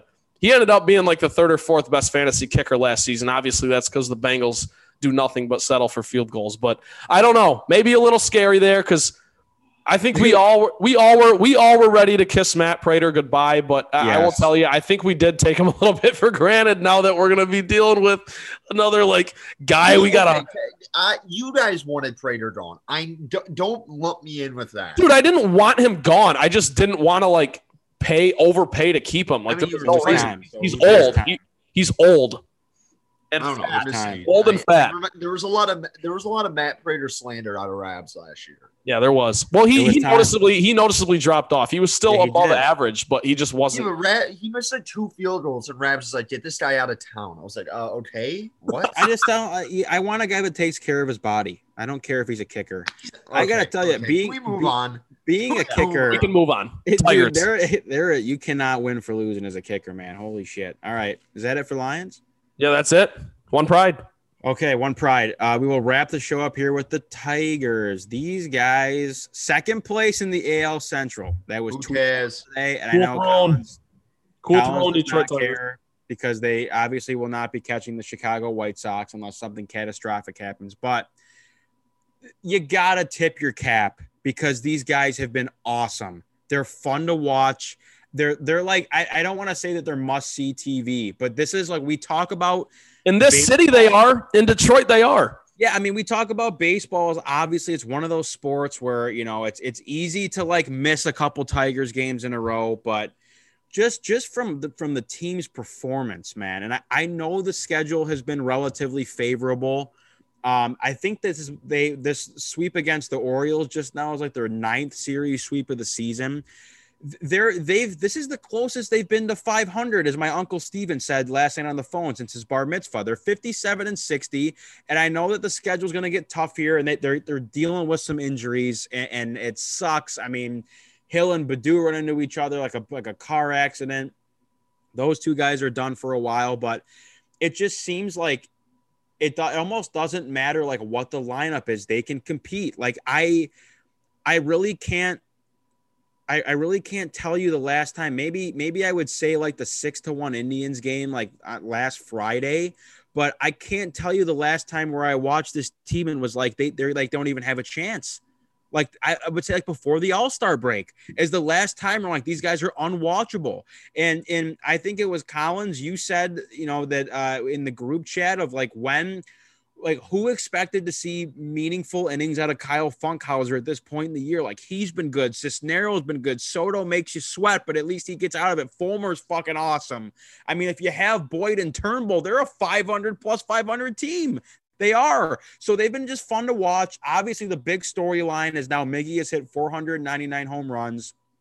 The Tigers will will see the Cleveland Guardians come into town. Not a big enough story, by the way. what the Guardians? No, the fact that Miggy is going to hit 500 home runs with the Tigers. It should be like the biggest story in Detroit, and it's just not. Well, I, I think that everyone's definitely aware of it. I, I would like to see what the attendance numbers are tomorrow, being Friday when the Indians come. ah, I said Indians, God, I words, Guardians. When they come to town, um, I will be trying to go to the, especially if he doesn't hit it over the weekend. I will probably be at the games on Tuesday and Wednesday. Fuck, I might even go this weekend. Who knows? Who knows what's going? I don't know. Yeah, must be nice out. to live. Must be nice to live fucking a half hour away from the stadium. I'm so jealous of you guys. I'm stressed out, dude. I really, I, I, I need to be in the building when he hits that home run. I want to catch it. Probably a thirty thousand dollar ball. Thanks for coming. Um, but yeah, I mean, like, I, I just, I really can't ask for much else for for a team that still is tr- kind of trying to find their identity. Um, and, and you've seen certain guys step up, and you're comfortable with certain guys in certain spots. Now, Jonathan Schoop comes back for a two year extension. I have mixed emotions. I mean, I just don't. Again, Whoa, I- I- whoa, whoa, whoa, whoa. You have mixed emotions. yeah. How? I love it. He's been great. It's a fantastic signing. They got him for nothing. I want to see Cody Clemens bad. Cody Clemens sucks, dude. I'll tell you that. He's You not watch good. him? Yes, I do. Yeah, I know he's him. not hitting. I know he's not hitting at all. But He's uh, Jonathan Schoop. That's a good signing. Really good. br- if he if he can play, if he can continue this production and he, and he doesn't do the shit that he was doing at the beginning of the year, then sure, I can't stand to watch him at first base, guys. He's so bad at first. We stink defensively. Like I play on the Well, team. It's not his We're- fault. they're that we have, terrible. no one to play first. And They're terrible defensively. Miggy should play first every day. I swear to God. He's he my my uncles always say he's he like plays better, he hits better when he's in the field, like he's just He more engaged. I love it. I know I know he's banged up, but um but yeah, Tigers baseball. I, I, what is your? Do you not like Schoop Rabs? What was that? no, That I was- don't I don't I don't I don't dislike I don't dislike Schoop. I just think again, it, it's the problem that I have with this team. I have said it. Oh, maybe this is like a good He's a good player. I know, I know, I'm fine. I like said I had, Tyler I said I had mixed feelings. I said I had mixed feelings. My point is, and the problem that I have with this team is there's so many guys. It's like sensory overload with all these players on this team. Of like, where's Castro going to play in the field? Where's Harold going to play? Where's Harold Castro going to play in the field? Now we got to give Niko Goodrum his minutes because he's sleeping with someone's wife. It's un. I can't. Niko Goodrum. Ah, I just can't. hate to say it, him. but Niko Goodrum's their best defensive shortstop, so that's why. Oh, stop! I no, mean, he, he like, is. the Gold Grabs, grabs. Who's who's better? Zach Short? I mean, he sucks. Yeah, Zach No, Short- he's not. like hit a wiffle ball. So I know he was 0 for 23. They sent him down. What do you want him to do? He's going back he's down. also back on the team, but uh, He's back up. Yeah, because uh, the Baddoo Everyone's hurt. I know. They're trying to play him in the outfield. It's actually one of the most bizarre. Oh, I'm so sick of the fucking outfield shit. I'm so sick of the outfield. We Ronaldo have Nunez outfielders. over. There's outfielders. Where's Daz? He got turf toe still? Where is he? He started his rehab in Toledo this week, but um, Golly, man. That's the Daz will be So- fine. Daz will be f- next I year's know, Daz is know, year. Next I know, year's but I'm saying year. back to my point, back to my point of like I I have this conversation all the time. Like Al Avila is so slap happy with just signing all these guys to fill in these roles. The Mazara signing was embarrassing. The Ramos signing was embarrassing. Victor Reyes, Collins, you said it before the show. You like can't get him out in AAA, and he's as of late since he's come back up, he's playing really good baseball. It's timely hitting. He is he is a, a home run fine today. he is a fine defender. I love Victor Reyes. It's just like it's just this revolving carousel. And I guess you know what? Maybe I should stop being so fucking archaic about this guy has to play this position every single day that you can't move guys around. Maybe that's on me. Maybe I have to stop being so archaic about it.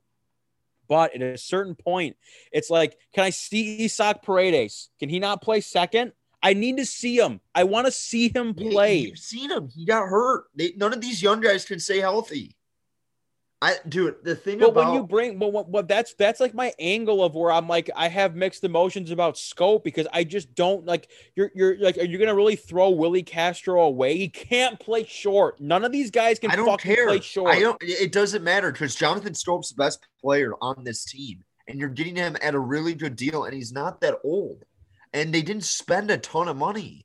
I I, I don't know. I like they're not at the point anymore where it's like let's just see what this guy can do. They're at the point. Let's say, hey, we're done with this. Let's go fucking win. Like let's actually win. And Jonathan Schoop helps you win. And he's the best bat in their lineup right now. His numbers since I think May are like out of control. I do not disagree, and I think he's actually a very good defensive second baseman. He stinks at first. No, I don't disagree with that, but they have no one else to put at first. And I mean, I don't know. I, I just think it was it was a really nice signing, and it was I think it would have been really disappointing if they didn't they let him go. I really Well, you, think you knew he was coming back once they didn't trade him. no, I, I mean, yeah, whether it was a year or know. two, I- I, I'm I- sure you never know, Rabs. That's fair. I don't know. I think it was I, I think it's a positive sign for things that may become this offseason with the Tigers being able to spend some money. Can Fulmer get a spot start? By the way, No. Dude, I, Rabs, I, I, I, we might need to end the podcast right now. yeah, What no, no. Why would why, would they do that? He's He's if a it ain't starter. don't fix it. He's fine in the bullpen. He's great. God, he should be a starter. dude? Why? Norris. Because he was Norris before he had two fucking Tommy John surgeries. Is that why? I want Norris back too. I didn't even get. I didn't even get his shirt. I didn't even have time to get his shirt, Norris. You had four years. I don't even want to be around anymore. You had four Collins, years. Collins gets Hey, that reference. Let me, Yeah. let me, let me. What is it? SpongeBob? Is that what it is? no, is? Carl Havoc. Uh, Carl Oh, Havoc. floppy steaks. Oh, Here's here's my thing on the Tigers. Here's here's my thing on the Tigers. Okay, this team with and we haven't talked really since July, so I I, I gotta I gotta I bring hate- this up. Trent, I hate to interrupt.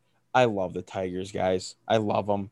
I love them so much. We Oh, haven't yeah, talked about great. them in two weeks. I love them. I'm no, I know. This, is- this is what Go I'm ahead. saying. We you are now approaching. getting spot starts. The guy's their best bullpen arm. I love Listen, 'em.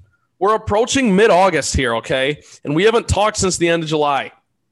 I don't know if you heard, but the Tigers locked up a winning record in July that made it their third straight month with a winning record. If you didn't shit the bed in April, maybe you'd be, I don't know, Hey, two or dude, three games hey. back of the division right now instead of 11, and we would be fucking strapped in for this pennant race, and it would be awesome. Now, They're now, gra- hurt right granted- now. So hurt. Yes, two things, Rabs. Yes, the team is very, very, very hurt, particularly on the pitching staff. And then you look at the schedule coming up, and it's the Blue Jays, Angels, Cardinals, and A's. Three of those four teams have winning records. The Angels are one game below 500, and they've got Shohei Ohtani. So obviously, no days off there. And I'm not going to start to do the whole season wrap up, but I have to.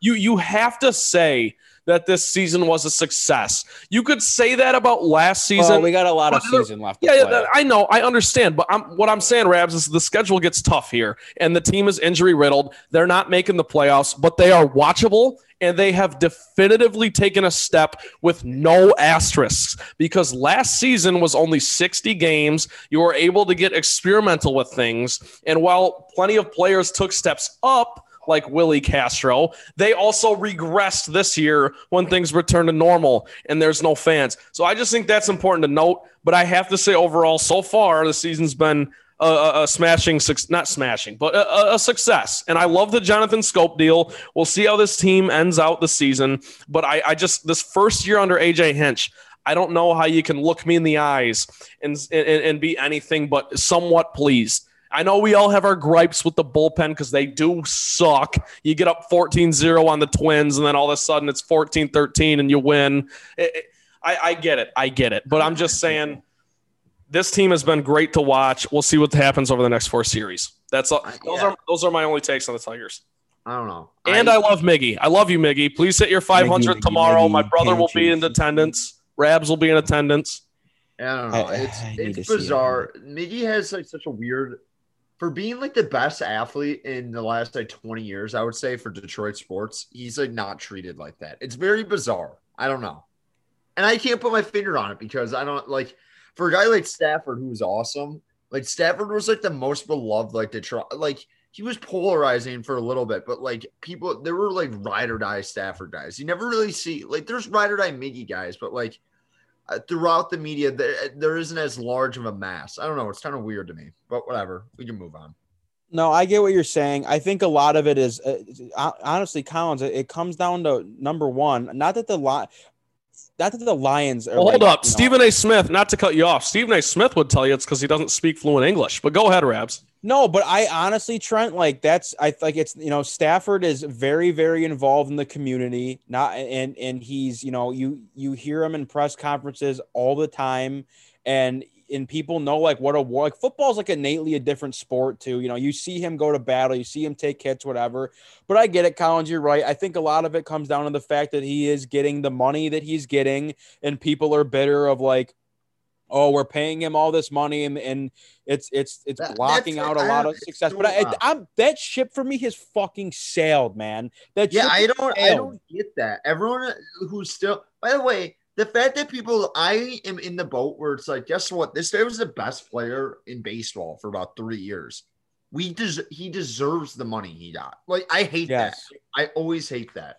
But um, no, you're you're right. But I that that I, I think that as far as like the 500 and stuff goes, I you know, Collins, maybe you're right. Maybe it's just a, a, product of like, you know, I don't know what the outside perspective is on Miggy. I know everyone respects his game. Um, but you know, I, I definitely think there's that feeling of like, come on, guys, like it's you know, 500, like hello. But I think people are gonna show out this weekend to see it. I do. I, I, I think people do like Miggy is like everyone's tiger because they've been so bad and not uh, there's really no one that's like solidified themselves as being like oh yeah I mean maybe people are starting to get on like the candy train or like you know Baddoo which is kind of like you know recency bias but people love yeah. Miggy I the Tigers are fucking so awesome Candy's been awesome recently under the radar because Baddoo is before he got hurt. Yeah, and I mean, hey, you know, I guess back to my original point of of and this is just the thing that I struggle with, and you just I guess you have to trust you gotta trust Al Avila and you gotta trust AJ Hinch, but it's like no, know, no, no. I don't trust Avila. I trust Hinch. Okay, but there's there's only there's only so many innings to go around, and you're gonna see Riley Greene come up at some point next year. Hopefully, you see Torkelson at some point next year, and that's that's your answer at first base. As much as I gotta fucking hear about how he's gonna play third, like that's your answer at first, or it should be. And you know, Riley. If I, if I see another day of him playing third base, I'm literally gonna like blow something. Is well, dude, and it would it would be different. It would also be different if you didn't have Jeimer Candelario there. Like he's your best Not player. You have a guy. You have Jeimer and you have Isaac who can play third. Yeah. And so like okay, and we have no one who can play first. It right. Just, yeah, I don't know. It just pisses me off. Yeah, but hey, I, I it's as of now, as we sit here on this date, Trent, I know you were kind of getting ahead of yourself with it. The season's been a success. You can't ask for much more. That's what I will say. That's my that's my piece. So with that being said, the Tigers are back home this weekend. Get out there and go go watch Miggy hit his 500th because you know he's going to do it while they're home. Um, we can wrap up Detroit stuff. Trent, do you have a trifecta? I know we've been going long, but Well, let's let's let's cut trifecta this week. I do have a Wow. couple fun questions that I'll hold for next week. But yeah, we've been going for like an hour and a half. Rob's gonna be mad. Do you see I do- Rob yeah. tweeted us every week? Brock, No, Rob, my buddy Oh. Rob tweets every week. If the trifecta's gone next week, I'm unsubscribing. all right, well, run it then for Rob if he's gonna. No, bitch, just do one. Just do one. We can do one. the Okay. unfecta. My one Hold on a question, and I have to give a shout out to my buddy Ethan. He out, recommended Ethan. this. He recommended this. He listens every week. I, I don't know about every week, but Rabs, you must have heard your complaint about how no one suggests things. And he just Thank tec- you, he, he texted this to me. He said, Ethan in a car. What do you got? Ethan said that running successfully running a fantasy football team should should be able to go on a resume if you're like going to be a, like a business owner or something like that. Thoughts? I hate that because I suck at fantasy football. Well, I do too, but I also don't try that hard. I guess what I'm saying is if you're extremely methodical and it, it, it does, I guess it does kind of speak to the way that you are committed there to is, something. there And- and you're reading the you're reading the latest news and you're making moves that are successful. Like it, it kind of it I see it. I see it. there is a thing to fantasy football, guys. I wouldn't like. I play fantasy football. I've played it since I was like in fifth grade. I don't. I would not consider myself like a fantasy football guy. Like my roommate, like Mitch, is a fantasy. Fo- I don't. Is a fantasy football guy. Like the guy who like knows what's going on in like training camp, like week one. He's like, no, you know who's like really doing well in these sleeper like drafts that I'm doing. He's like, watch out for this Kansas City second string running back. Like, yeah, you gotta have like guys who are like dialed in from now to like the be- when they draft, and I'm just like not like that. So I get there is something to like the guy like on the waiver wire at 2 p.m. like 2 a.m. like making deals and stuff. I do think there's some sort of like talent to that, but at the same time, it's like no. I hate I I I, I don't know. Fantasy football is such I hate it because I suck at it. It's just like Well, very I, I agree. Uh, My my reason I suck is Oh, not because I don't care. It's just the, the. The reason I always do terrible is because I pick lion after lion after lion after lion. But I did just have my draft. I kept it to four already. this year. Dude, What- I don't draft until you're you your guys are so Already? stupid for drafting this. Well, early. dude, listen, listen. Our league is Tyreek Hill, Tyreek Hill goes out preseason game one. He steps on a shoe and snaps his ankle, and he's your first Grabs. first round pick. That's cool, guys. You're Sweet. preaching to the choir. Don't shoot the messenger here. Sweet I league. we, we've got Your 16, guys team too. league. Yeah, I know. Yeah. What a sweet league. I got Lamar and Jared Goff as my quarterbacks. Shout out. But Oh, anyways, no, no one cares. No one cares about fantasy either. Like like when people are like, "Oh, I, That I said true. no, There's no." people What? that like that's all I they care. care. about. No, no. Okay, I phrased that wrong. Collins, if I come to you and I start talking about, "Hey, Collins, guess what? I sat this guy when I could have started Oh, this no, guy, and I if fantasy football is the only time fantasy football is acceptable to talk to to anyone is if you're playing that person. Or Yes, if that person that's true. You can't talk to someone outside your league. I think it was Big Cat had a tweet about it one time. He's like, "Dude, no one cares about your fantasy team." Well, he always they always talk about it on Pardon My Take. So You guys I should see though. this. You guys should see this umpire in this Field of Dreams Dude, game right it's now. I- unbelievable. Well, I've got it I on. Yeah. I mean, Kimbrel, Kimbrel almost walked to the to center field, like trying to c- regain. Dude, did you see I what, love uh, Kimbrel. Did you see what uh what's his name did? Kopat. Yeah, Kopat just literally showed him up. It was great. it's Dude, be Josh. Rosen sucks. Yeah. Shout out to Um, the Field of Dreams. Also, anyway. shout out Calvin Johnson. Just, just we should at Oh, least mention it. No, Yeah, it- it's that's not like we got to talk about it. He made the Hall of Fame a long time ago, but he gave a speech. He shouted out the Detroit fan base. So Do love they to still you, owe him money? Do they still Yes. owe him money? Just Yes. I'll pay him. I'll I'll, I'll pitch in. Disagree. He So signed your you signed your shit. name on a contract, dude. Play out your contract. Sick of it. Different Um, to, to answer your question about fantasy football, what's your buddy's name? Ethan. Ethan, shout out. Yeah, I really, app- I really appreciate it, Ethan. But that if you put, if you put anything about your fantasy football team on a job, I, I just, I'll phrase, I'll phrase it like this: please tell me the both of you know that you should never put your anything about your fantasy football team on your on a job application. Well, I think the the argument he was trying to make, or just the idea he was trying Dude, to. it's a game. Trying, it's Yeah, like it's it's like yeah. No, I'm, I'm good I- at Halo. guys, I'm good at Halo. I, I- I can lead my Halo clan. We're sweet. I I get see it. he's saying. I, I to guess I- impressive. I'm- he's saying that it should be like acceptable to do that, not that it's like, I not It's that he's not. It not that be. he's It's not. actively doing that. I don't know. Whatever. Yeah. Just just Ethan, okay, thanks for never writing mind. in. Thank you for writing in, Where does Ethan. We appreciate work? your participation. Rabs I don't mean begs for fan you. questions, and then fans mean, ask I questions, and appreciate then it. Rabs I gave you fucking an rips honest. them. We want me to fucking lie. I appreciate the I appreciate the suggestion or the comment. Thank you. I just disagree. I think it's a it's a it's a ridiculous stretch. But Okay, Ethan, come back fair. come back with a, ne- a new question next week, and we'll just do. We'll, you can be on the show. We'll have a Ethan Ethan asks questions. Fair. Makes statements section. That's it. Fair, fair. All right. All last, right. yeah. Last thing I want to do is Calvin Johnson. I don't think anyone has any scorching hot takes or anything. Calvin, thank you for your service. I wish you would have played a couple more years. Sorry you were so bitter about this is what the Lions are, dude. I don't I don't I don't turn my I don't turn my jersey in three years early because I sick of watching the team. I'm here every year. I do a podcast, Motown Rundown.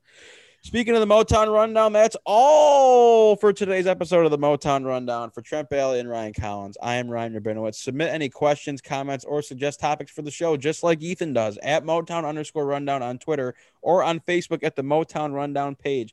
Do not miss a single episode of the show. We're on Apple Podcasts, we're on Spotify. Subscribe, follow us. It's free. Just do it. Leave us a five star rating. Anything less than five stars, we don't want it. Send me a private message. Tell us what I'm doing wrong, and we'll fix it. Don't don't put us on blast. I wouldn't do that to you. I wouldn't throw you under the bus out in the public eye by giving you a two star rating. That's Bush League. See you next time.